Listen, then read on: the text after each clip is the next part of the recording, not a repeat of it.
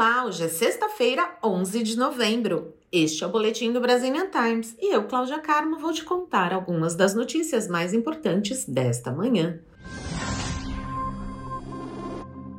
Marido de brasileira é eleito senador dos Estados Unidos na Pensilvânia.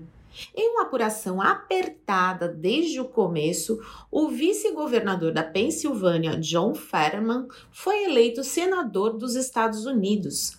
Ele disputava contra o republicano Mehmet Oz. E o Estado era uma peça importante para o presidente Joe Biden controlar o Congresso norte-americano.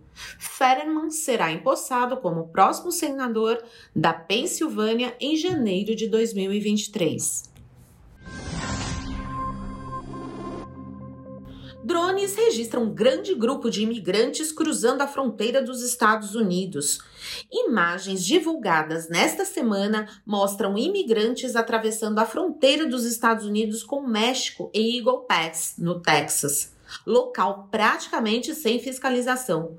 A filmagem, capturada pelo Fox News com câmeras de imagem térmica, é apenas um exemplo das travessias diárias que o repórter Bill Megan testemunhou na fronteira na semana passada. Ele disse que as travessias acontecem todas as manhãs sem resistência em ambos os lados da fronteira. Energia limpa é economia de dinheiro e você ainda ajuda na preservação do meio ambiente. Economize! Coloque painéis solares em sua casa a custo zero. Liga e faça uma cotação gratuita. O telefone é 781 425 5780. Vou repetir: 781 425 5780.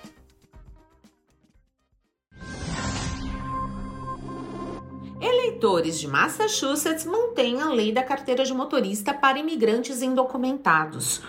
Os eleitores de Massachusetts votaram contra a revogação de uma lei que permite que imigrantes que estão nos Estados Unidos ilegalmente obtenham carteiras de motorista. A medida se tornou lei depois que a Câmara e o Senado, controlado pelos democratas, anularam o veto do governador republicano Charlie Becker em junho deste ano. Após o veto ser derrubado, os republicanos pressionaram para que a questão para revogar a lei fosse inserida na cédula eleitoral. Os eleitores optaram por mantê-lo, respondendo sim. Está à procura de uma faculdade? Um curso novo?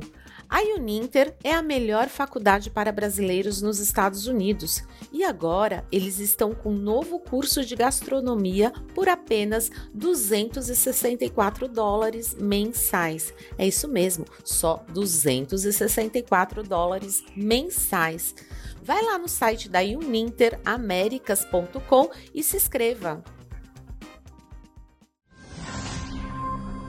A atriz brasileira vira avatar em projeto de realidade virtual sobre ancestralidade em Nova York.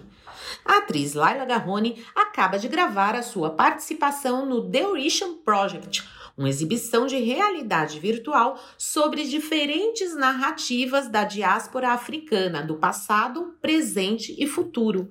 O evento aconteceu na Barnard College em Manhattan. Estas e outras notícias você pode conferir na íntegra no site do Brazilian Times. Então corre lá e se mantém informado.